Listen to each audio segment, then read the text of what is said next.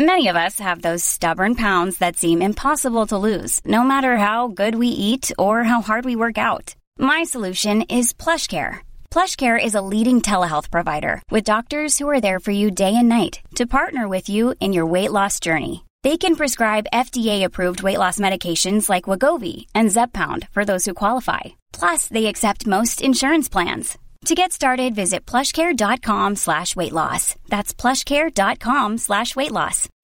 Life is full of what ifs. Some awesome, like what if AI could fold your laundry? And some, well, less awesome, like what if you have unexpected medical costs?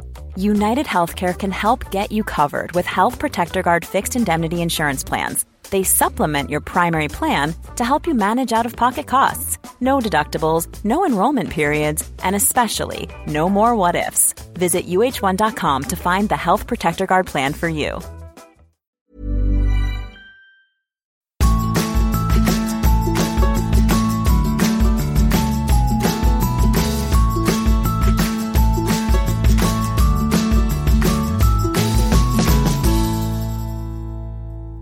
Hallo, og velkommen til episode 71 av Ingefær podkast med meg, Sara Lossius. I denne episoden er tema selvfølelse og selvtillit.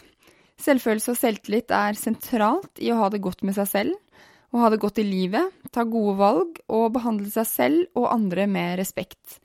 Jeg er sikker på at etter å ha hørt denne episoden, så vil du ha blitt litt klokere, kanskje rausere med deg selv og andre, og at du også sitter igjen med flere konkrete tips til hvordan få bedre selvfølelse og selvtillit. Og det er ikke verst. Gjest i ukens episode er verdiskaper og forfatter Siri F. Abrahamsen og mentaltrener og forfatter Cecilie Ystnes. Begge har gjestet Ingefær podkast før, i episodene 11, 47 og 50. Opptaket er gjort live på Vestlia Resort på Geilo i forbindelse med Jenteviken som Fitcamp og Cecilie Ystnes og hennes team fra Rå trening arrangerte. 100 spreke damer var med på både fysisk og mental trening gjennom helgen, og jeg hadde gleden av å være en slags konferansier samt å lage denne episoden av Ingefær. Cecilie Ystnes finner du på råtrening.no, Siri Abrahamsen på siriabrahamsen.com. Jeg anbefaler å følge begge to på Instagram også, for selvutvikling og inspirasjon. Meg finner du på saralossius.no, og som Sara Lossius på Instagram og Facebook. Har du spørsmål, kommentarer, ris eller ros, sender du meg en mail på sara at saralossus.no, og del episoden med de du er glad i. Legg gjerne igjen en kommentar på iTunes om hvorfor du liker ingefær. Og du, tagg meg på Instagram, da, sånn at jeg ser når du hører på ingefær. Vel, nok snakk. Ta frem penn og papir og noter alle de gode poengene til Siri og Cecilie i denne ukens ingefær.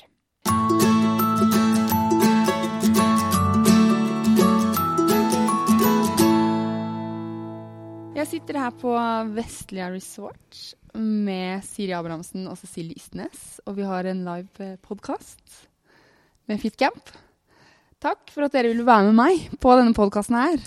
Takk for at vi får komme. Ja, Ja. tusen takk. Ja, eh, Vi skal snakke om selvfølelse og selvtillit i dag, så jeg tenkte bare å hoppe rett i det.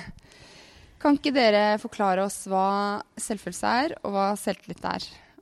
Gi noen eksempler, kanskje. Ja, nå nikker Siri til meg, så da, Da da, skjønte jeg at det, den ballen den er det bare å ta imot eller kaste i retur. Ja, Ja, jeg kan godt, jeg kan godt begynne. jeg. Ta den. Eh, selvfølelse handler jo veldig mye om hvem vi er, og hvorvidt vi opplever oss selv verdifulle. Hvorav selvtillit handler mer om eh, hva vi gjør, og det vi presterer. Eh, så kan sikkert Siri utfylle det ganske mye mer. Ja, jeg ville sagt det sånn. Jeg syns det var veldig fint. Eh, ja, eh, selvfølelse tenker jeg er Altså Ofte så har jeg lyst til å tenke på det som på en måte akkurat som kjernemuskulatur. At det er det som, eh, som ligger eh, innerst inne uten at vi gjør noe som helst. Akkurat som Cecilie nettopp sa, at det ikke handler om prestasjoner. Eh, og, og selvfølelse er på en måte om ja, egenkjærlighet, og om vi klarer å respektere og akseptere oss sjøl med de feil og mangler og gode sider som vi har. Eh, og ofte så, så er det kanskje lettere å fokusere på selvtilliten enn selvfølelsen. Mm. Det er enklere å på en måte gjøre noe med én enkelt ting. Da. Altså for, for eksempel eh, bli bedre til å løpe eller takle bedre å ta, snakke i forsamlinger Mm. enn å bedre forhold til seg selv. Mm. Ja. Så henger jo de begrepene også sammen, Ja. eh, selvfølgelig. Men eh, jeg er helt enig. Det er klart at det å øke selvtilliten sin, eller tilliten til seg selv eh, på ulike områder, det krever Det er ikke så enkelt sagt, men krever bare rett og slett trening og antall repetisjoner eh, satt i system.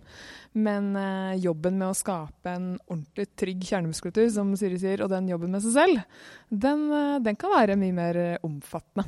Mm. Og vi skal gå gjennom begge deler i dag. Mm. Eh, det var faktisk eh, en ingefærlytter som satte meg på eh, Eller ikke satte meg på, faktisk. Det vil være takk redd selv. Hun ga meg ideen om å lage en eh, egen episode om selvfølelse og selvtillit. Du ler litt, Cecilie. Ja, for du er så morsom.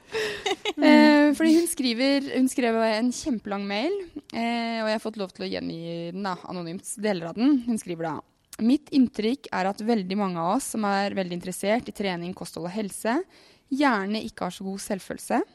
Og at det kanskje er noe av grunnen til at vi er så interessert i å spise sunnere, trene hardere og pleie helsen. Fordi vi kanskje har litt problemer med å tenke at jeg er god nok som jeg er, og at jeg har verdi kun i å være meg. Jeg kan selvsagt ikke snakke for andre enn meg selv, men jeg merker jeg måler mye verdi i det jeg gjør, resultat på jobb, trening og innsats for andre etc. Hva tenker dere om det her? Du kan begynne, Siri. Eh, ja, jeg tror det er mye rett i det. At vi prøver å bevise vår verdi i, i handlinger. Og det tror jeg kommer mye fra eh, tidlige år. Hvordan vi blir møtt som barn. Hva som eh, gjør at vi får oppmerksomheten til foreldrene våre. Hva som gjør at vi opplever kjærlighet. Det med å være eh, være den vi er som menneske, eller er det når vi faktisk eh, utøver, gjør, presterer et eller annet? Um, så ja, det er litt av det jeg tenker om det. Um, og det henger veldig sammen med relasjoner og selvfølelse. Mm. Uh, hvorvidt vi har blitt bekrefta for at vi er et godt nok menneske. Um, og hvis ikke, så selvfølgelig får vi behov for å overkompensere. Eh, det samme skjer jo med ja, generasjon prestasjon og sånn òg. At en er så vant med å være flink i hermetegn at eh, vi må bevise hele veien at vi er flinke. Eh, og det er jo veldig synd, egentlig. Mm. For det begrenser oss eh, mye, og det begrenser oss til at vi hele veien vil holde på med det som gjør at vi ser flinke ut, istedenfor å utforske nye ting med oss sjøl, f.eks. Ser du litt, har du noen kommentar til den mailen? Fordi jeg tenker Du jobber jo med mentaltrening, men dere på RAW, hvor du er grunnlegger, så, så har dere jo kostholdsveiledning, personlig trening og alt under ett tak. Ser du eh, at kanskje noen kommer inn og vil trene, og så er det kanskje noen andre ting som ligger bak, eller? Um, det er et komplekst spørsmål, men jeg vil si i hvert fall at i forhold til den mailen, så syns jeg hun eh, peker på sin egen erfaring på det, og peker helt klart på noe som jeg er helt sikker på veldig mange vil kjenne seg igjen i, og så er det mange som ikke vil kjenne seg igjen i det. Uh, jeg tror bare generelt viktig at uh, Det var en kollega av meg som sa det en gang, på seg selv kjenner man ingen andre. Og det, det tror jeg også er veldig mye riktig i det. Eh, så um, det er i hvert fall det jeg tenker rundt klientene mine. At jeg, jeg vet egentlig ingenting rundt de og hva årsakene til de er. Men eh, det handler om å lytte og møte med åpent sinn. Og ja, noen, noen har en tendens til det. Um, men det som er fantastisk med min jobb, er jo at når de først tar kontakt, så, så har de ofte en utfordring de ønsker å jobbe med, da, og har kommet veldig langt i det. Og så blir det egentlig litt sånn synsing hvorvidt det gjelder flere eller ikke. Um, men på, klart på sosiale medier etc., så, så er det jo kan man jo stille seg spørsmål, det gjør i hvert fall jeg iblant også, hvor kommer dette behovet fra? Um, om å synliggjøre og gjøre veldig mye av noe, da. Um, så det er, jo, det er jo veldig interessant. Ja. Vi hopper rett i selvfølelsen, eh, og vi skal snakke litt om det med å bli sett versus det å anerkjenne seg selv etterpå. Så bra du tok opp. Eh, men kan dere gi oss eh, eh, et eksempel på god og dårlig selvfølelse? Går det an? Eh, jeg ville tenkt der hvor, i hvor stor grad du eh, herjer med deg sjøl når, når du gjør feil, eller når du taper, eller altså sånn I hvor stor grad du tåler motstand, da. Eh, at hvis du går i veldig destruktive mønster etter der, så så er du jo feilen istedenfor at du har gjort noe. Sant? Så du, du river ned selvfølelsen, mens eh, aksepterer du at eh, vi gjør vi gjør alle dumme ting, eh, men, eh, men, jeg er OK uansett, så har en jo en mer robust eh, verdi i seg sjøl. Ja. Ja, veldig gode eksempler. Og et annet eksempel kan være så enkelt som dating. Eh, hvor du f.eks. er på en date med en eh, fyr, og så avviser han deg. Og ved dårlig selvfølelse så kan det være litt sånn OK, jeg er ikke verdt noe, eller eh, jeg funker tydeligvis ikke, eller jeg var ikke god nok her. Eh, til hvor god selvfølelse vil handle om at OK, eh, her var det ikke helt kjemi. Det var synd. Eh, jeg likte han godt, men jeg er bra likevel. Det var ikke det det handlet om. Det bare matcha ikke. Så det er jo et annet sånn eksempel som jeg tror man kan føre over til veldig mange andre sammenhenger, også med venner eller ja. ja med jobbsøking eller hva Absolutt. som helst. Altså, fordi ja. alle, alle, vi prøver jo på ting. Eh, og det er masse, sikkert åtte av ti ting som vi prøver på som vi kanskje ikke får til så bra som vi ville, eller blir avvist. Og da, hvis man greier å stå i det, så er det da at, at man har en, en kjerne av egenverdi. Mm. Mm. Og det husker jeg veldig godt vi snakket mye om når jeg studerte på BI, faktisk. Det med som heter på fint attribusjonsteori. At, vi, eh, at damer da har i større grad tendens til å skylde på seg sjøl eh, når, når, ting går galt. Og at menn er bedre på å jeg liker ikke generalisering, så, men allikevel. Menn er bedre på å, å, eh, legge skylden utover på omstendigheter eller sånn. Eh, så at det der viste forskningen veldig tydelig da, at damene herjer mer eh, med seg sjøl når ting går galt, enn det mennene gjør. Mm. Mm. Det er trist, da. Altså at vi tar skylden At vi tar personlig skylden mm. for ting. Ja. Så Vi har nettopp hatt foredrag eh, i, før i dag. da. Cecilie, du pratet om mental styrketrening, og Siri, du pratet om det som virkelig var verdt noe på en måte. Ja. Men da, det du gjorde, Siri, var at du ba salen rekke opp og si sånn Hvem er det som liker å hjelpe andre? Og da rakk jo alle hånden opp. Mm. Så var det sånn Hvem er det som liker å spørre om å få hjelp? Og det var det veldig få. Og da tenker jeg at man kan trekke en liten parallell, i hvert fall gjør jeg det nå, da. Mm. At det med å, å, å eh, At man tar for mye ansvar selv, kan ta, gjøre det. Ja. Hadde det noe med selvfølelse å gjøre i det hele tatt? Jo, hadde kanskje ikke. Det var bare en digresjon i hodet mitt. Jo, men jeg tenker at det kan ha med det å gjøre. For det at hvis du har en robust selvfølelse, så, så ødelegger du ingenting med deg sjøl med å si at av og til så trenger jeg hjelp. Men hvis du er usikker på at du hele, eller at du hele veien skal bevise da, at du er god nok, så vil det jo være vanskeligere å få andre til å hjelpe deg. Det, det er jo en logisk slutning, tenker jeg. Mm. At uh, er du trygg på deg, så er det lettere å si at vet du hva, dette her fikser jeg ikke. Er du litt utrygg, så, så er det jo mye større terskel å, å vise svakhet. Mm. Mm. Du jobber mye med selvfølelse for barn. Mm. Hvorfor det? For det er, der, det er der det begynner, da, vet du. Og jeg tenker at uh, den lederrollen en har som omsorgspersoner eller foreldre eller lærere eller barnehagen eller naboen til disse barna, så har en eh, en fantastisk påvirkningskraft til å bygge robuste barn som vet at de har en verdi uansett. Eh, og så har vi jo kanskje et samfunn som gjør at noen fortere blir eh, vinnerne.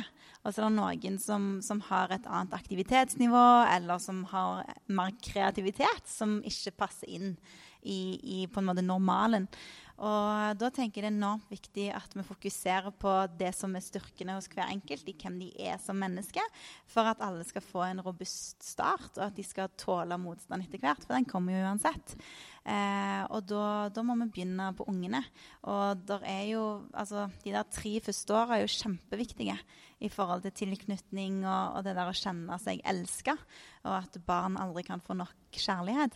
Så det gir veldig mye mening for meg. For jeg tenker hvis vi skal få til en positiv endring, så må vi begynne der. Mm. Mm. Jeg, jeg, kan få litt noia av det, altså mamma. At det liksom eh, Hvor mye har jeg skadet barna mine?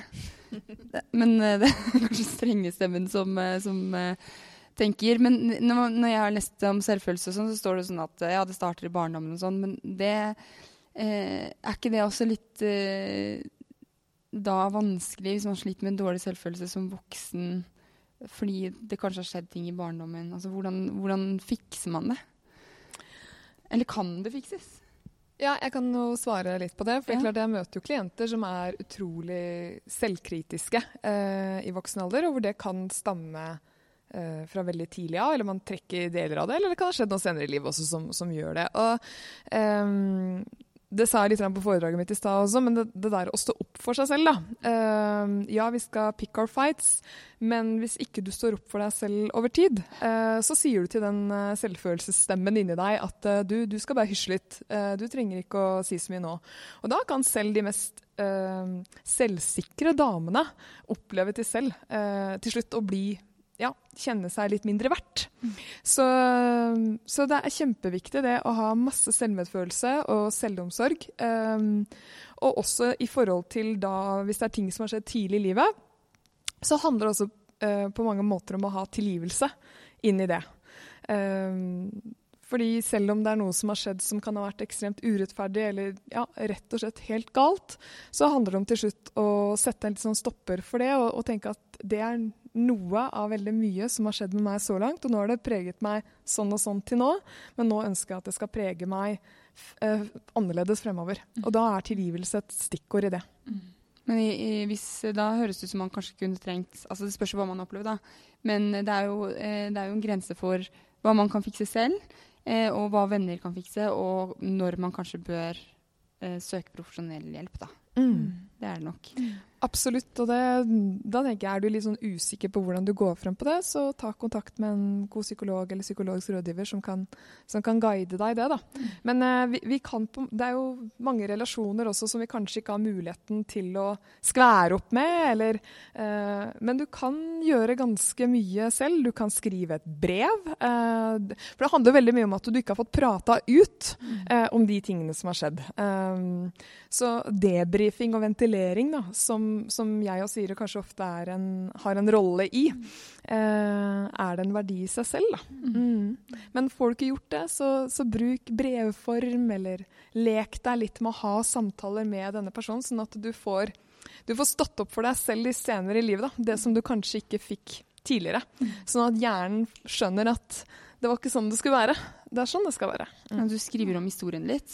Ja, skriver om historien litt, og du får kanskje sagt fra til den gjengen som støtte deg ut, eller den moren som sa noe stygt til deg, eller Det er i hvert fall en form som, som jeg bruker mye, da. At mm. OK, nå, nå, tenker vi oss sånn at denne moren din sitter overfor deg, eller denne gjengen. Hva er, det, hva er, det, du vil si til de nå? Sånn at du på en måte får gjort opp litt given. Mm. Mm. Eh, og hvor du kjenner at uh, den likeverdigheten uh, kommer litt på plass igjen.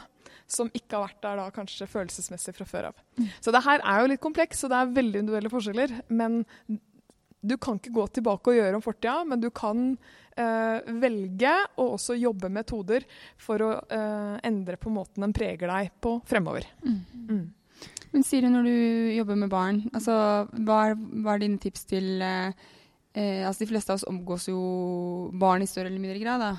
Eh, som foreldre, f.eks. For hva, hva bør hvordan bør jeg snakke med jentene mine eller vektlegge for at de skal bli mest mulig robuste? Anerkjenne følelsene deres. Mm. Eh, det tenker jeg er det aller liksom, letteste tipset. Eh, at alle følelser er lov. Alle følelser er reelle for de som opplever de. Eh, og følelser er like reelt som det mange er opptatt av eh, hardcore fakta. Altså, ja. Følelser er ikke noe sånn sekundært som kommer ned i gaten. Det er høyst reelt. Eh, og, og, det der å hjelpe ungene å forstå hva de føler akkurat nå.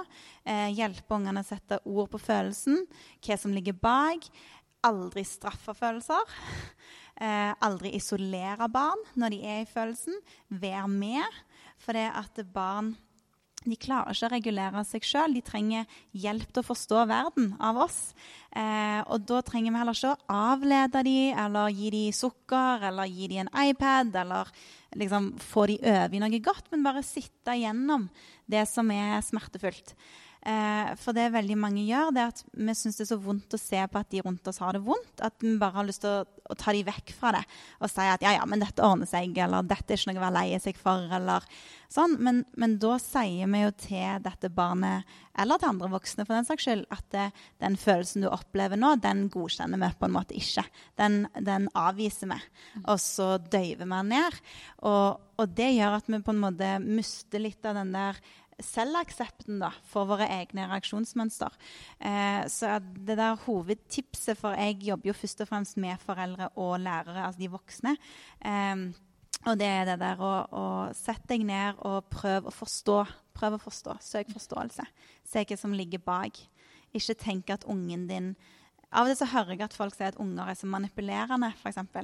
Og da blir jeg alltid litt sånn åh, det frustrerer meg. Fordi jeg tenker Jeg tror ikke at det finnes unger som er onde, eller som prøver å, å liksom manipulere foreldrene sine. Jeg tror det, Da er det et behov om oppmerksomhet. Da er det et eller annet som, som de ikke har blitt sett på, som de ønsker eh, å bli sett og hørt på. Mm. Mm. Så må jeg bare tillegge at jeg syns den approachen der, da, eh, den er liksom vel så relevant for voksne da, som da kanskje ikke har lært seg det. Ja. Så bra. Eh, det er exactly det, ja, akkurat den samme fremgangsmåten der, for da har man ikke helt lært det, eller kanskje vet det, eller forstått det tidligere, da. Mm. Hey, I'm Ryan Reynolds. Recently, I asked Mint Mobile's legal team if big wireless companies are allowed to raise prices due to inflation. They said yes. And then when I asked if raising prices technically violates those onerous two-year contracts, they said, "What the f*** are you talking about? You insane Hollywood ass." So to recap, we're cutting the price of Mint Unlimited from $30 a month to just $15 a month. Give it a try at mintmobile.com slash switch. $45 up front for three months plus taxes and fees. Promo for new customers for limited time. Unlimited more than 40 gigabytes per month. Slows. Full terms at mintmobile.com. Planning for your next trip? Elevate your travel style with Quince. Quince has all the jet-setting essentials you'll want for your next getaway. Like European linen, premium luggage options, buttery soft Italian leather bags, and so much more and it's all priced at 50 to 80% less than similar brands. Plus, Quince only works with factories that use safe and ethical manufacturing practices. Pack your bags with high-quality essentials you'll be wearing for vacations to come with Quince. Go to quince.com slash trip for free shipping and 365-day returns. Du snakket jo i foredraget ditt, Cecilie, om at følelser er, eh, gir oss beskjeder. Eh, og jeg tror at eh, eh at veldig mange har vokst opp med at noen følelser er farligere enn andre. Altså uh, sånn stereotypisk, da, som du ikke liker å generalisere, Siri, men at, uh, at jenter f.eks. ikke skal bli for sint eller ikke bli for lei seg. Altså, det er liksom farlige følelser. Og dermed, hvis man vokser opp med det som barn, da, så, blir det, så blir det også som voksen. Mm. Men det jeg prøver å tenke, er jo at uh, ingen følelser er liksom farligere enn andre. Nei, absolutt ikke. Nå har jeg vokst opp i et nordnorsk hjem, så der går det unna. Så der, der lærte jeg tidlig at, der lærte jeg tidlig av banning det er gode ord. Ja. Så, ja. Men det er jo ikke alle som har det forhold til det. At f.eks. sinne er bare en følelse på lik linje med glede og andre ting. Men det kan jo kjennes mye farligere å være drittforbanna da, enn å være jublende glad. Mm. Fordi det er jo, eh, i hvert fall hos meg, så er det visse krefter som settes i sving som omtrent kan ta over eh, skrotten. Mm. Kan si det. Mm. mm. Ja. Og da er det interessant å se eh, etter hvert, når du har fått reagert, hva var det som skjedde der? Hva handler dette egentlig om? Mm. Hva er det som klarer å skape så sterke reaksjoner i meg? Hva, hva mening er det jeg tillegger dette her?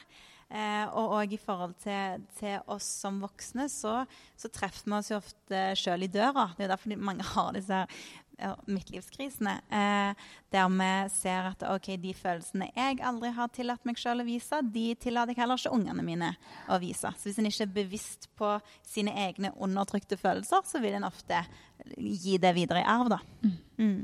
Jeg blir mest sinna hjemme når jeg føler at jeg ikke får puste. Altså, det er kanskje det med en fireåring og en toåring og en mann. Så jeg, nå skylder jeg, ikke Jon, jeg skylder ikke på Jon, men det er jo det er, det er hektisk, da. Mm. Så når jeg ikke engang får gå opp trappen uten å ha en unge i armen, liksom, så klikker det for meg innimellom. Fordi, men det er jo mitt ansvar å da på et tidligere tidspunkt si sånn Vet du hva, folkens, nå må jeg faktisk være på do og tisse alene. Bare lite grann. Mm. Eh, for det er jo vi som har ansvar for det, men så trekker man strikken for langt. Og det med at man liksom undertrykker Nei, det er ikke så farlig, det er ikke så farlig, det er ikke så farlig. det er ikke så farlig, Og til slutt så, eh, så blir det for mye. Mm. Det renner litt over det. også. Det handler om å være eh, sjekka litt innimellom, da. Hvordan eh, En ting er hva jeg har tenkt i løpet av dagen, en ting er hva jeg har gjort i løpet av dagen, men hva det jeg har følt i løpet av dagen, som jeg kanskje skal tenke litt gjennom hva slags beskjeder har jeg fått, uh, sånn at ikke det biter tak på deg senere på kvelden eller morgenen etter, og, så smeller det, da. Mm. For det, det, gjør jo ikke noe, det heller, uh, men det kan være veldig fint å ta det litt tidligere, både for deg selv og andre. Mm. Ja. Det er jo deilig å ikke klikke, eller slippe det, liksom. Ja, og det, eller jeg har også erfaring med at jeg går og undertrykker mine egne behov og følelser. For det at eh, jeg er liksom redd for å skape drama, eller jeg er redd for å være sånn krevende, hvis du skjønner. Og det, det må jeg slutte litt med, men jeg syns det er vanskelig. Altså, jeg begynte å liksom tenke over hvorfor gjør jeg det der. Og det er jo fordi det er så mye mindre sjanse for å bli avvist hvis jeg bare gjør det alle andre vil. Hvis jeg sier at du, jeg har lyst til å gjøre dette, så setter jeg liksom en risiko på at de vil si nei, men det vil ikke vi. Og da ble jeg, ja, Så det har jeg blitt bevisst på i det siste. da, At eh, jeg har sånn skikkelig mønster på alltid bare spørre hva har dere lyst til å gjøre, og så joiner jeg. I stedet for å si jeg har lyst til å dra på den kinoen her. Ja, og istedenfor mm. å kjenne etter hva det jeg føler nå egentlig. Eh, så det, det, er en trening i mm. Jeg har en teori på eh, at vi lettere gjør gode valg i livet hvis vi har det bra med oss sjøl. Eller hvis vi har bra selvfølelse. Er dere med på den? Definitivt. Mm. Ja. Mm. Vil ikke si noe mer på det? Nei, ja, jeg kan godt bygge på det. Eh, fordi jeg, eh, det handler veldig mye om at vi gjør mye i livet, og vi presterer mye. Og selvtilliten er et fint verktøy da, å ha med seg da, for å tørre å gjøre kanskje mer, eller oppleve mer. Eh, men det er utrolig viktig å kjenne at eh, jeg er ikke det jeg gjør. Eh, jeg kan anytime droppe ut av dette her, og jeg er fortsatt et godt menneske. Så du blir mye mer tryggere. da. Jeg tror du slipper deg mye mer løs. Og når du har lave skuldre og slipper deg løs, så er du mer av det du består av. da, Du bruker mer av din personlighet, du bruker mye mer av erfaringene dine, hva du motiveres av. og Da blir jo bidraget ditt større også. da. Mm. Eh, så, for jeg tror at trygghet eh, er en god forutsetning for å ta et eh, velvalgt valg, da, eh, mm. som både er rasjonelt, men også som, hvor du har litt kontroll på følelsene dine. Mm. Og så tror jeg, sånn som du sier, sant, at når vi tør å og være sterke i oss sjøl og vise hvem vi er, og vise mye av personligheten og gjøre gjør ting som vi tenker godt nok, så er det mye lettere for folk rundt oss å gjøre det. Sånn at vi skaper et, eh, en atmosfære eller et miljø da, der, eh, der, folk kan kjenne at de kan være seg sjøl lettere eh, når noen tør å gå først. Mm. Mm. Jeg har lyst til å snakke litt om ytre bekreftelse og indre anerkjennelse. For da nå beveger vi oss vel nesten over i selvtillit, kanskje. Eh, for jeg, jeg, opplever litt eh, i, i, eh, dagens samfunn, hvis man kan si det sånn, at, eh, at, man, at veldig mange søker Altså måler verdi da, i det å bli sett, f.eks. antall likes på Instagram, eller antall folk som laster ned min podkast, eller eh, altså hva som helst. Men at man Jeg blir sett, ergo er jeg. Eh, men hva skjer da hvis man Altså blir eller anerkjenner seg selv via andres blikk hvis de blikkene forsvinner. Mm. Skjønner du hva jeg mener? Mm. Ja.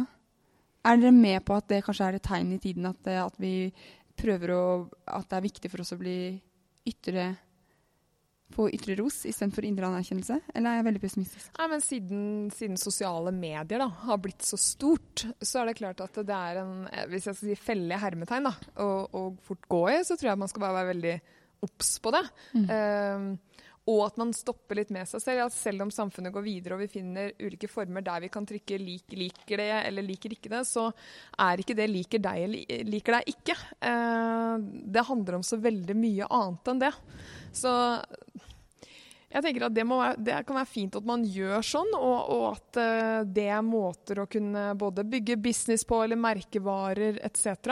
Men det har ingenting eh, å gjøre med hvorvidt du er bra som person eller ikke. Mm. Det er det utrolig viktig å være våken på for tiden. Altså. Mm. Fordi hvis du sier at uh, hvorvidt jeg får 100 likes på denne posten her eller ikke, avgjør hvorvidt jeg er flink på noe eller ikke, eller er, i verste fall også er bra som person eller ikke, da lar du andre leke leke med din egen selvfølelse og selvtillit. Mm. Og da, da, kommer pekefingeren. Da blir jeg streng. det må du ikke gjøre. Mm. Fordi, nei, Det har du ingen kontroll over. det er det ene. Så Enten så er det mange som er på Instagram rundt den tida og trykker like, eller så er det kanskje noen som er ute og leker og ikke trykker like. Og så skal du da sitte og bedømme deg selv ut fra det. Nei, nei, nei. nei. Mm. Ikke en lek du vil leke. Veldig bra, Cecilie. Ja, jeg syns det er nydelig. Eh, jeg måtte bare si det, for jeg er helt eh, Og det jeg tenker er av og til når jeg ser på sosiale medier, så er det jo òg Hvis jeg skulle tilpasse mitt budskap eller mine bilder til det jeg vet får mest likes, da skulle jeg jo bare tatt bilde av stua mi og, og lysestaker, liksom.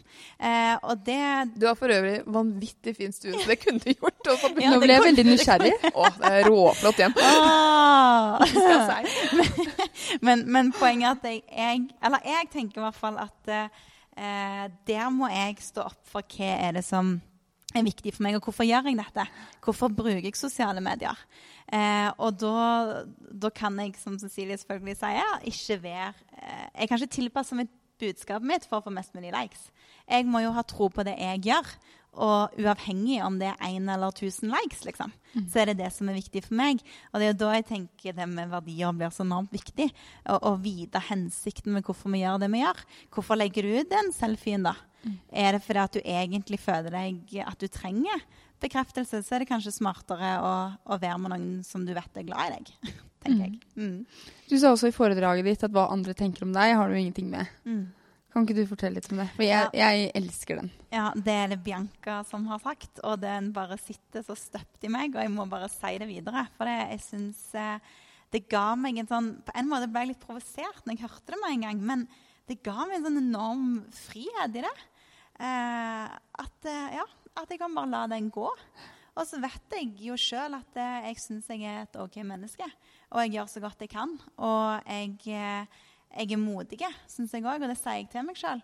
Og jeg vet at da kan det være masse jeg som jeg treffer i folk, som gjør at, de, at det blir vanskelig, at de ikke liker meg osv. Men, men jeg er jo like bra for det. Mm. Så jeg trenger ikke å bry meg om hva andre syns. Eh, og hvis noen har lyst til å si fine ting til meg, så er det fint. Men, men jeg må være klar over hva jeg syns om det, den jeg er, og det jeg gjør, uavhengig av hva andre syns. Mm. Og så har man kanskje en tendens til å tenke altså Jeg eh, eh, merket det her om dagen hvor jeg var eh, satt på biblioteket og jobbet på Nesodden. Og så var det da to damer som satt og snakket sammen ved siden av meg eh, på et språk jeg ikke forsto. Og min første tanke var sånn Nå prater de dritt om meg, det er jeg helt sikker på.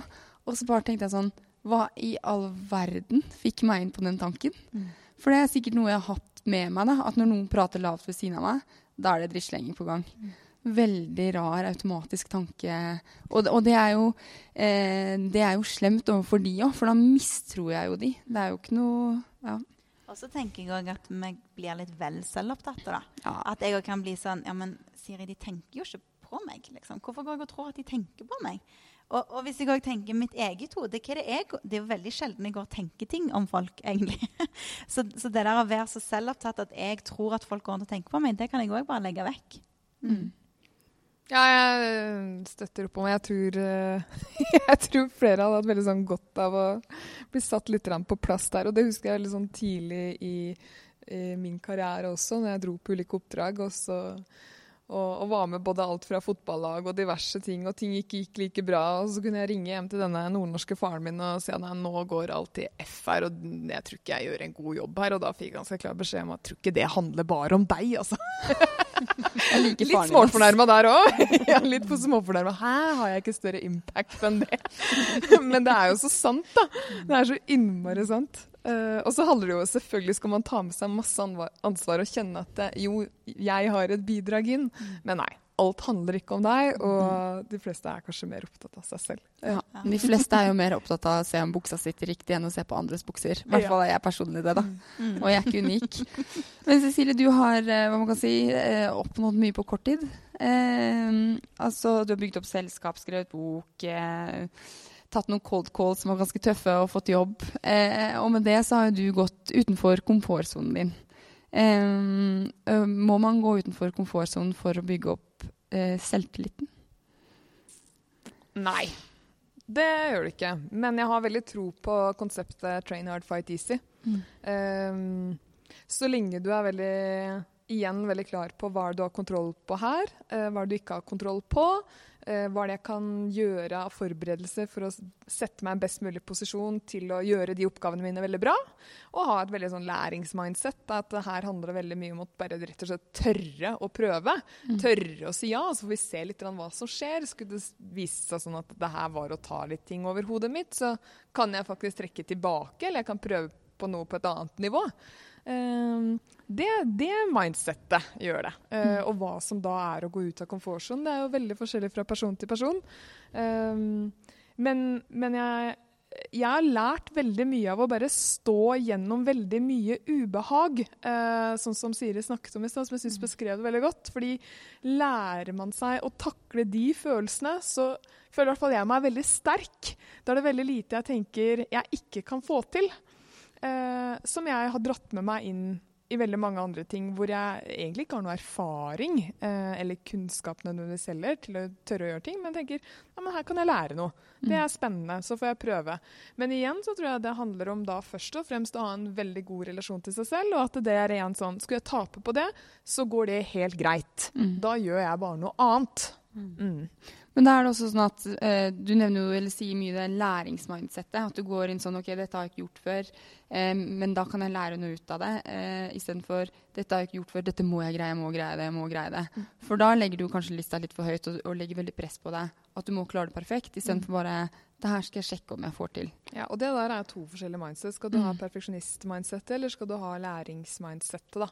Og igjen, hva er det som legger opp mest i seier i ditt eget hode? Det sier kanskje seg sjøl. Mm. det er læringsmindset. og så handler jo det her om Det her går nesten litt sånn inn på eksistensiell psykologi. Eh, igjen, hvem er jeg? Hva står jeg for?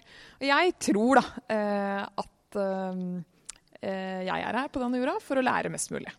Det er liksom min, min, grunnleggende tro på alt jeg gjør, og da farger det veldig mye. Så da blir det sånn OK, jeg er 80-90 da, og skal se tilbake, så er liksom Hva lærte jeg mest av? Ja, jeg lærte kanskje mest av de litt heavy periodene der jeg turte å gjøre ting som kanskje ikke alle hadde forestilling på. Da kjenner jeg meg litt mer i live. Mm. Eh, selv om det også kan være litt vondt. Men der kommer masse selvironi og humor inn i bildet også. At man ikke tar seg sjøl så høytidelig. Og plasker man uti, så ja, steike ta, da plasker man uti. Og så får man reise seg og prøve igjen. Mm. Mm. Men i deres arbeid, hva er det dere opplever at uh, vi kvinner uh, har liksom mest utfordringer på når det gjelder selvtillit? Eller hvilke arenaer i livet? Har dere noe Nei, jeg opplever jo det at uh, Men jeg, jeg, jobber jo like mye med menn som kvinner, da. Og jeg sa det litt på foredraget i stad også, at uh, jeg opplever jo at menn er vel så selvkritiske, jeg, da. Faktisk, Det er i hvert fall min erfaring. Så det er veldig interessant dette, at kanskje forskningen viser noe annet. da. Men, men jeg opplever kanskje at damer er litt mer åpen på det. Mm. Kanskje. Jeg vet ikke. Men, men det går jo litt på det der at man helst skal lykkes første gang man gjør noe. Uh, hvorav i idrettspsykologi så vet vi at uh, du må gjøre kanskje noe 10 000 ganger, 12 000 ganger, kanskje 20 000 ganger mm. før du kan si at du er meget, meget meget god i noe. Så det er jo veldig sånn urealistisk forventning vi skal ha til oss selv, at vi skal mestre ting så innmari fort. Uh, enn å tenke at her får jeg se hvor lang tid jeg trenger for å bli veldig god på det. Men det er egentlig bare å ha veldig mye tålmodighet med seg på det, da. Mm. Og spotte de tingene som du faktisk får til. Og ikke bare minst gi seg skikkelig raushet for at man tør å bare overhodet prøve på noe man mm. ikke kan før. Mm. Eh, det er veldig interessant. Så, så jeg syns kanskje det er den generelle termen at uh, mange har bare rett og slett en altfor høy forventning til at man skal klare noe første gang man gjør noe. Hva med at vi Du snakket jo også i foredraget i stad Cecilie, om at i perioder du har skikkelig mye å gjøre, så er det ikke da du står på kjøkkenbenken og, og lager annen mat fra bunn f.eks., eller eh, følger et eh, veldig strikt treningsprogram. For, eh, at man eh, ikke skal være 100% på alle punkter i livet alltid. Ja, jeg er i hvert fall veldig Det er kanskje det jeg syns psykologien har hjulpet meg mest til. Å være superraus med meg sjøl. Bra, det. Ja, det, ja jeg syns jeg lever i hvert fall veldig godt med det. Fordi eh, skulle jeg hatt en forventning om å spise supersunt, trene masse Og jeg eier da søren meg et selskap som leverer altså disse tingene. Men ingen, jeg har ingen forventning til meg selv at jeg skal gjøre det samtidig som jeg jobber like mye som det jeg gjør. Jeg vet at jeg blir god på det jeg gjør mye av, og det tar masse viljestyrke. Og da vet jeg at det er en muskel også som blir sliten. Så hvis jeg eh, vil at jeg skal ha andre områder i livet som, skal, som jeg skal oppnå større må, eh, måloppnåelse på, så må jeg eh, gå ned på arbeidsbelastningen. Og det er jeg ikke villig til. Så da får det heller være noen kilo ekstra i perioder i livet, eller eh, hvor jeg er i dårligere form. Mm. Og det handler om å være, altså løfte blikket litt, som du snakket om Siri, i foredraget ditt. Så jeg tenker at, eh, at eh, i hvert fall har jeg en tendens til å skulle liksom klokke inn eh, ti poeng på, på veldig mange ting i livet. Og er det noe jeg blir mest sliten av da, er når jeg skal liksom være supermamma og superbusiness. Og så på slutten av kvelden da, så skal vi bare ha et skikkelig bra ligg. Altså det er jo, det er jo slitsomt. For å toppe det hele. For å toppe det. Å, Guri land. Ja, eh, det funker jo ikke. Det gjør ikke det. Nei, det gjør ikke det. Og det blir bare så sliten. Og jeg satt eh, Jeg skulle ha foredrag noen, de, Disse ukene her er bare helt sånn eh, Hva skal jeg si Rambo-crazy. og så satt jeg, og så skulle jeg gå ifra ungene mine på torsdag, ha barnevakt når, de, når de er hos meg. Em, og han ene gjør lekser, han andre vil bare være med meg, og han tredje trenger meg, han òg. Og så er det sånn Nei, sorry, nå må jeg gå på jobb, liksom. For nå skal jeg holde foreldremøte om hvordan, vi skal skape robuste barn. At Det blir bare verdens mest ironiske ting. Eh, og da var sånn Det ble bare satt jeg bare grein i bilen. For jeg bare, Dette her er for mye for meg. Og hvis jeg da i tillegg skal forholde meg til at kroppen min skulle vært litt annerledes, at jeg hadde følt meg mer vel med fem kilo min Altså, det går ikke Nei, det å ikke prestere på så mange områder. Så Derfor så syns jeg det er så fint at jeg gjennom sommeren har klart å sortere ut på hva er det aller aller viktigste nå. Hva er prioriteringslista? Og ei prioriteringsliste kanskje har 20 punkter. Det er liksom egentlig bare én. Maks tre, tenker jeg. Og det er det vi får plass til. Og heller gjøre det skikkelig da, enn å spre oss ut på å gjøre, skulle gjøre alt. Da går vi jo på en smell, da. Så hvis man føler at, eh, at livet er for overveldende, på en måte, at nå skal man eh, prestere for mye, hvordan, hvordan vil man, dere anbefalt at man går frem for å, eh, for å minimere belastningene, eller for å bare innse at liksom, kanskje du ikke trenger å jogge før i november, f.eks.? Ja, og så handler det jo om å ta ansvar for det, i stedet for å si at nå er det så mye for tiden, eh, som jeg undertegnede her absolutt kan ta seg selv og si. Eh, så handler det om å ta ansvar selv og si at jeg har tatt på meg for mye. Eh, så da, hvis jeg har lyst på en bedre hverdag nå, så må jeg rett og slett ta ansvar for det, og så må jeg si nei til ting. Eh, så jeg må rett som det er si at eh, jeg vet jeg sa ja til det og det og det og det. Eh, det må jeg dessverre kutte ut. Eh, fordi jeg har ikke planer om å gå på den veggen. Eh, så det handler om å tørre å si nei før. Og så må man dra læring på det. At ok, denne totalmengden her var for mye, så må jeg huske på det til neste uke. Og jeg har begynt å plotte inn egen tid, jeg, også i kalenderen. Det, da skal jeg trene i arbeidstiden. Der skal jeg se på den Netflix-episoden. Der skal jeg gå lang tur med hunden. Det står i kalenderen min. På, og det er vel så viktige avtaler som alt andre. Den syns jeg er litt vanskelig, for den pleier jeg å ha i kalenderen. Ikke trening, da, for det går på automatikk, men, eh, men sånn andre ting. Eh, og det utgår alltid. Altså Sånn som å legge seg tidlig, som jeg føler er sånn gjentagende for de som hører på Ingefær, at jeg alltid skal gjøre det, og så feiler jeg hele tiden. Men det står på kalenderen min, men det er aldri viktig nok. Selv om det er kjempeviktig for mitt ve og vel dagen derpå, da. Så ja. Det å love seg selv noe og ikke følge opp, altså. Ja, men jeg tenker sånn, det, det vil alltid være ting i livet da, som vil være en struggle. Eh, mange av de tingene vi ønsker å utvikle oss på, tror ikke jeg vi vil komme i mål på. Og det må også være helt OK, da. Eh, at, eh, men det, forskjellen også kan være at eh, du tar i hvert fall fighten. da. Du prøver. Så jeg vil jo si at OK, men hvis du da ser i løpet av en måned at du går og legger deg to ganger, da, eh, litt før enn det du hadde tenkt fordi du har satt opp i agendaen, ja, men da er det bra, da. Enn om du bare tenker nei, jeg bare kutter ut hele greia. Så um, vi har alle våre kalde demoner og ting vi er sannsynligvis er nødt til å fighte på, enten det er nye vaner eller personlighetstrekk etc. Men eh, det er jo litt av det som er spennende med å være menneske. da. Men si hvis jeg har et område i livet jeg har lyst til å, å få bedre selvtillit på. Altså, før eksempel, eh, så turte jeg, da jeg studerte, særlig i London, så turte ikke jeg ta ordet i uh, forsamlingen i det hele tatt. Snakket aldri. Eh, og det var egentlig ikke lov, fordi man måtte prate for å få karakter. Men eh, det gikk nå greit, da. Men uansett, og de få gangene jeg gjør det, så var jeg helt eh, Jeg syns det var så fælt. Eh, men si dere skulle guidet eh, Sara, 28 år, i London til å ta ordet i akademia. Hvordan ville dere gått fram for, å, for at jeg skulle gjøre det? Jeg ville nok eh, Jeg har hørt hva det handler om, og så ville jeg begynt å trene på visualisering. Mm. Eh, at du hadde sett for deg ulike situasjoner i det klasserommet, og at du hadde følt på ulike tilstander i kroppen din eh, som kan komme som reaksjon. Eh, det tror jeg jeg ville begynt med, og så kanskje tatt det gradvis. Eventuelt en annen strategi, bare å hoppe i det. Eh, og, så, og så avreagere etterpå. Men jeg ville begynt absolutt med å forberede deg veldig veldig godt. Sånn at du var trygg på, på Altså at vi kunne gjøre, gi trygghet der det er mulig å gi trygghet. Eh, og, og jobbe mye med visualisering i forkant. Det var mitt tips. Og det er et veldig godt tips.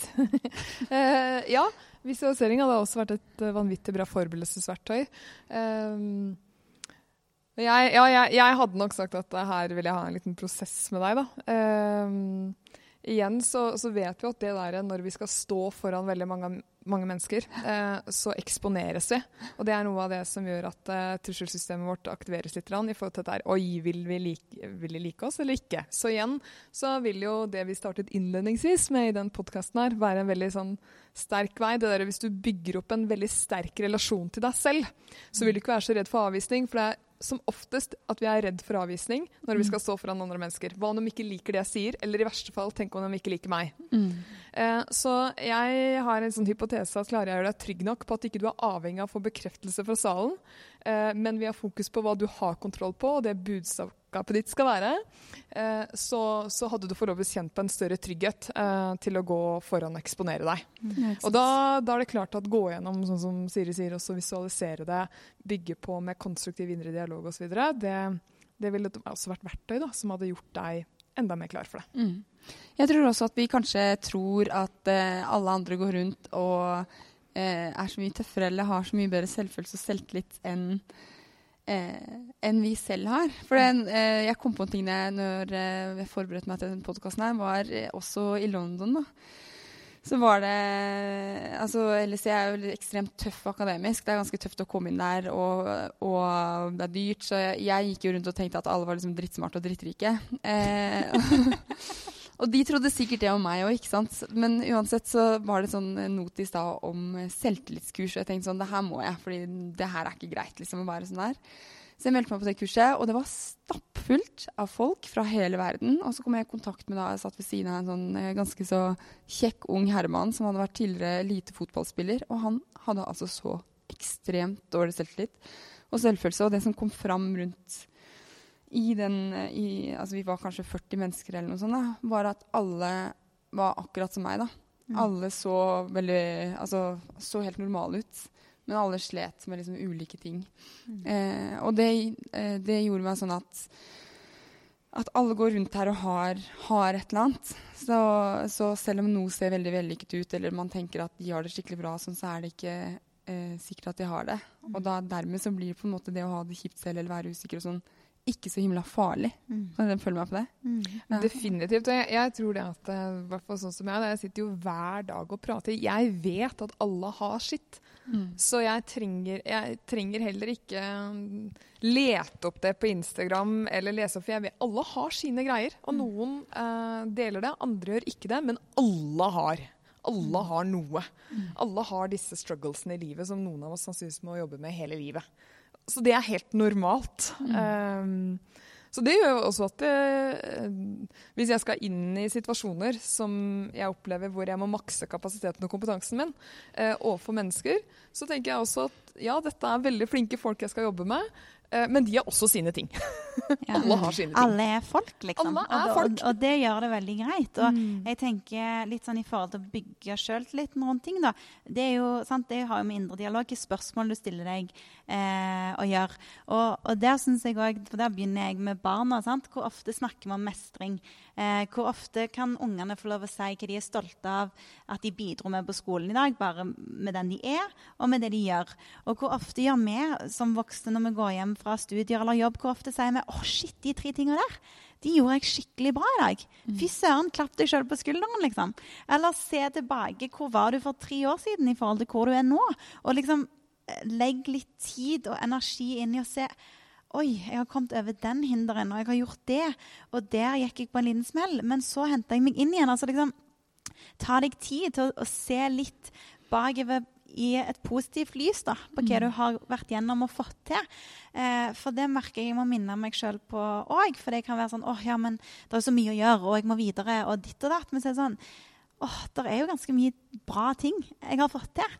Men det òg er jo litt sånn Er det sosialt akseptabelt å si? sant? Er vi lært opp til å kunne si at uh, vi er stolte av noe vi gjør? For det tenker jeg er viktig for å bygge sjøltilliten. er jo å, å sette pris på og legge merke til det vi gjør som er fint. For vi vet jo at vi er skrudd sammen med det negative biaset. At vi ser som regel etter det som går galt, det vi gjør feil osv. Og, så videre, og så herjer vi veldig på med det. Uh, og så glemmer vi å balansere ut med alt vi gjør som er knallbra. Mm. Hva, som venninner og kollegaer, da? Altså, hvordan kan eh, eh, hvordan kan jeg gjøre dere bedre? Altså tilbakemelding eller ros eller eh, ja.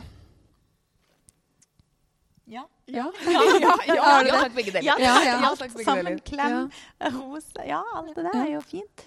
Eh, og så tenker jeg òg at vi er, noen av oss er veldig gode på å støtte. Men i forhold til å bygge selvtillit og faktisk selvfølelse òg, det å vise at du av og til tør å utfordre folk rundt deg fordi du tror på dem, fordi du ser at de har en kapasitet som er større, eh, så er det mye kjærlighet og omsorg i det òg. I å si at vet du hva, dette tror jeg du kan få til. Kan jeg få utfordre deg på dette feltet? Eh, så kan du jo selvfølgelig si ja eller nei sjøl, men, men eh, der ligger det òg mye anerkjennelse og bekreftelse. Mm. Det er sant. Vi blir jo ofte lite resultat av omgivelsene våre, da, i hvert fall over tid. Så det å omgi seg med de venninnene eller vennene som du kjenner har verdier, da, eh, som du enten har en del av selv, men, eller som du kjenner du vil ha mer av, det er jo veldig lurt, da, for det smitter jo veldig godt. Eh, og ikke minst det der med å unne hverandre suksess, da. Det har jeg veldig tro på. For vi, jeg opplever jo Nå jobber jeg med veldig mange mennesker som har fått til veldig mye. Uh, men veldig mange av dem kjenner jo fortsatt at de må dempe suksessen sin i Norge. Og det er utrolig trist. Uh, for de har jobba beinhardt over tid uh, for å bli akkurat veldig god i det. Eh, og så blir du ikke feira eller anerkjent for det. Og det. Selv om ikke de har kanskje et grunnleggende behov for det, så er det litt trist.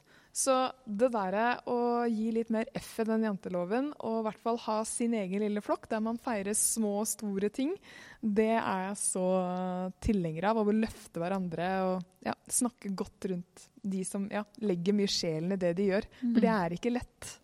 Nei, man velger jo eh, vekk mye Mm. hvis man virkelig legger sjelen i noe.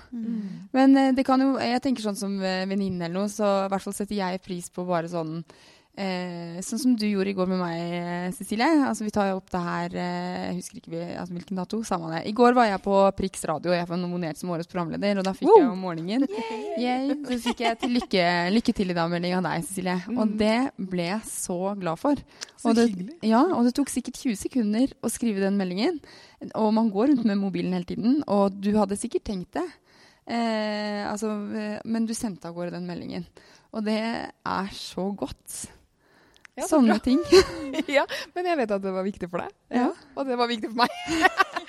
Nei, men det, var jo, det er jo utrolig kult. Jeg vet jo at du jobber, beine, ja, du jobber beinhardt for å bli veldig god på det. Ja. Men det jeg mener eh, er at eh, ofte så, og det sa vel du også, Siri, i ditt foredrag, at vi tenker ofte på en annen person, men så, men så sier vi det ikke. For vi kanskje syns det er litt flaut å si det, eller så er man busy eller noe, men faktisk ta seg det minuttet til å liksom sende en melding, eller bare faktisk ikke bare tenke på at du er kul på håret i dag, men si at man er det. Altså bare sånne ting. Og jeg tror at da får man det bedre med seg selv òg. Og så kan jo vi kvinner være litt flinkere også til at når vi faktisk får de hyggelige tilbakemeldingene, da, eh, og ta det imot. Fordi det, det, det er jo ikke så hyggelig å gi hyggelige tilbakemeldinger hvis du alltid får Nei, æsj, jeg syns ikke jeg ser bra ut på håret. Men vet du hva, det skjønner jeg ikke. Jeg, jeg tar hvert eneste kompliment og smører kroppen Ja, min det. fantastisk. Jeg gjør det. Jeg Elsker komplimenter. Da blir det en hyggelig kveld i dag, da, Sara. Kanskje det. Men jeg har lyst til å prate to ting før vi skal eh, runde av. Takknemlighet. Hvorfor eh, er det viktig, og hvordan jobber man med å være takknemlig? Siri? Takknemlighet er viktig, for det minner oss på hva vi har å sette pris på i livene våre. Eh, enkelt og greit. Eh, takknemlighet gir en større grad av mening, i hvert fall for meg. Eh, og det setter fokus på de viktige og rette tingene eh, for at jeg skal ha det bra, rett og slett. Og det er, har i hvert fall lest at det er umulig for hjernen å være eh, sint og frustrert samtidig som man er takknemlig. Det går bare ikke an. Um, og for meg så er det det som bygger ja, det bygger det mentale immunforsvaret mitt uh, best. Det er takknemligheten. Mm. Og den, er, den har jeg jobbet med så lenge over tid at den er helt internalisert. Sånn at når jeg satt på toget her i dag morges for det om det var da kunne jeg fokusert på hvor trøtt jeg var, og liksom sånn og sånn. Men det er sånn Fy søren, for en fin natur, liksom. Tenk at jeg kan få våkne til dette her. Og tenk at jeg skal få komme opp til Geilo og treffe så mye bra folk. Jeg er så heldig. Eh, og, og, jeg kjenner det, eh, som jeg sa i foredraget, langt ned i magen. Og liksom hvordan hele meg bare blir sånn ja, fylt med godfølelse òg, faktisk. Mm. Men hvordan jobber man med det? Altså, er det sånn at i begynnelsen så skriver du ned på et ark, eller, altså, eller det er sikkert altså det, det jo, altså, du begynner jo med bevissthet. Bevissthet på at det går an å være takknemlig. Mm. Bevissthet på at uh, du trenger ikke ta ting for gitt. Du bor i verdens beste land. Eh, det er utrolig mye som, som ikke er en selvfølge. Eh, så det begynner på en måte litt med perspektiv, tenker jeg, og så går du inn på OK, Eh, og trener deg på hva jeg er glad for i dag. Og kanskje i starten så, så må en ha en slags mal som en fyller da, for å få det inn som en vane. Det tar jo mellom 21 og 66 dager, vel. Og så, så når en har gjort det, så, så, blir det en del av den en er etter hvert. Og da begynner du å legge merke til flere ting å være takknemlige for. Mm. Mm. Så man liksom øver seg på å se det fine, nesten. Mm. Mm. Eh, siste spørsmål er på sånn helg som det her, hvor, eh, man eh, blir inspirert og informert, eller bare på å høre på podkaster som man liker, f.eks. Mm. Hvordan, hvordan, eh, hvordan, fortsetter man eh, altså etter at denne eller episoden er slutt, da, for de som lytter, hvordan eh, fortsetter man å være liksom, inspirert? Oh, det er et veldig godt spørsmål. Eh, og det er sikkert veldig forskjellig fra person til person. Men eh, kanskje skrive ned en setning, et quote, et råd. Eh, se på det litt hver dag, eller diskutere det med en god venninne eller kollega. Eh, der du finner din mening i det. Og så tenker jeg at repetition is the mother of skills. Så handler det om at det er noe man har lyst til å få internalisert. Så handler det om å følge litt Siri sine råd, eh, som hun nettopp sa. Eh, eller fordyp deg i temaet ved å lese en da, bok om det temaet, eller et eller annet. Mm. Eh, eller finn noen som er skikkelig god på det. Det, det tror jeg er veldig bra. Mm. Og så i tillegg, veldig bra, eh, så tenker jeg bare begynn å gjøre en ting annerledes. Eh, begynn å si, eh, å si det du tenker er viktig til eh, altså Hvis det er å si hei til et nytt menneske, da, så bare tving deg sjøl til å gjøre det. For da vil du se hva responsen er, og du vil kjenne på følelsen av hvordan det er å faktisk gjøre det. Eh, så av og til så tror jeg vi bruker litt for lang prosess i hodet eh, istedenfor bare tvinge oss til å begynne å gjøre noen nye ting. Mm. Eh, begynn, begynn, dagen din med en inspirerende sang. Ikke ta på nyhetene, liksom. Mm. For det, at det gir kroppen helt annen kjemi enn hvis du skal høre om siste dritt som har skjedd i verden. Eh, så vær litt sånn bevisst på, på, hvordan du starter dagen din, og kanskje du kan eh, finne noe som gjør at inspirasjonen varer lenger. Mm. Jeg må bare bygge på det også, da, for jeg opplever at det er veldig mange som tror at vi må føle oss klar for å gjennomføre noe. Mm. Og det er ikke alltid tilfellet. Så um, er du usikker på om de tingene vi har snakket om har effekt for deg, så bare test. Test litt over tid, og så se litt hva resultatet er. Kanskje funka det for deg, kanskje ikke. Men ikke tenk at du må komme i en viss tilstand for å prøve de tingene, for det må du ikke. Du kan ikke vente på motivasjonen, liksom? Når kommer Nei, når den kommer lander. Den kommer ikke dettende fra himmelen alltid, altså. Nei. Og alle de der klisjeene som, som, jeg på en måte gjengir ganske ofte, de er jo klisjeer fordi det blir ord. Det er ingen handling bak. Men hvis du begynner å gjøre det klisjeene sier, så er det jo faktisk veldig inspirerende. da er det jo masse visdom der. Så rett og slett følge Insta-quotes? ja, gjør det. Ta, ta, action, sånn som Cecilie sier. Bare hopp i det. Ikke, ikke føl så veldig. Just, just do it. Liksom. Just do it. Nei, men det er, det er noe med å kanskje f.eks. hvis du skal tenke takknemlighet, da, mm. så kan du rett og slett tenke OK, hvordan kan i min rolle eller på min arena i hverdagen, hvordan kan takknemlighet komme ut i handling? Mm. På tre forskjellige plasser denne uka her. Mm. Jo, det kan være at jeg sier endelig takk til den kollegaen som stilte opp for meg på det møtet. Eh, det kan være at jeg eh, henter litt tidlig fra barnehagen, osv. Eh, osv. Men det tror jeg er viktig. Det er ikke alltid vi tenker gjennom hvordan skal verdivalgene våre konkretiseres gjennom handlinger. Mm. Men får du satt det ned på et piece of paper, mm. så har du kommet veldig langt. Da er det walk the talk. Da snakker vi. Du, damer. Tusen takk for at dere ville være med på, på Ingefær. Jeg tror vi har blitt eh, litt klokere. Og kanskje kan vi øve på både selvfølelsesmuskel og selvtillit. Det er core. Det er coren, det er kjernen. Mm, mm, og så er biceps og sånne ting, det er selvtillit. Ja. Ja. Takk for et godt intervju, Sara. Ja, tusen takk.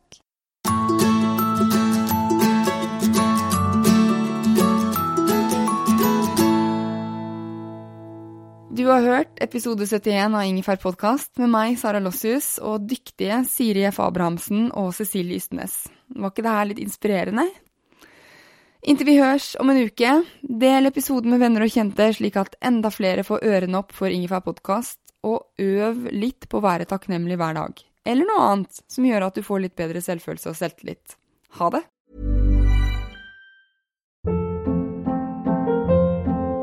Hold up. What was that? Boring. No flavor. That was as bad as those leftovers you ate all week. Kiki Palmer here, and it's time to say hello to something fresh and guilt-free. Hello Fresh. Jazz up dinner with pecan-crusted chicken or garlic butter shrimp scampi. Now that's music to my mouth. Hello Fresh. Let's get this dinner party started. Discover all the delicious possibilities at hellofresh.com.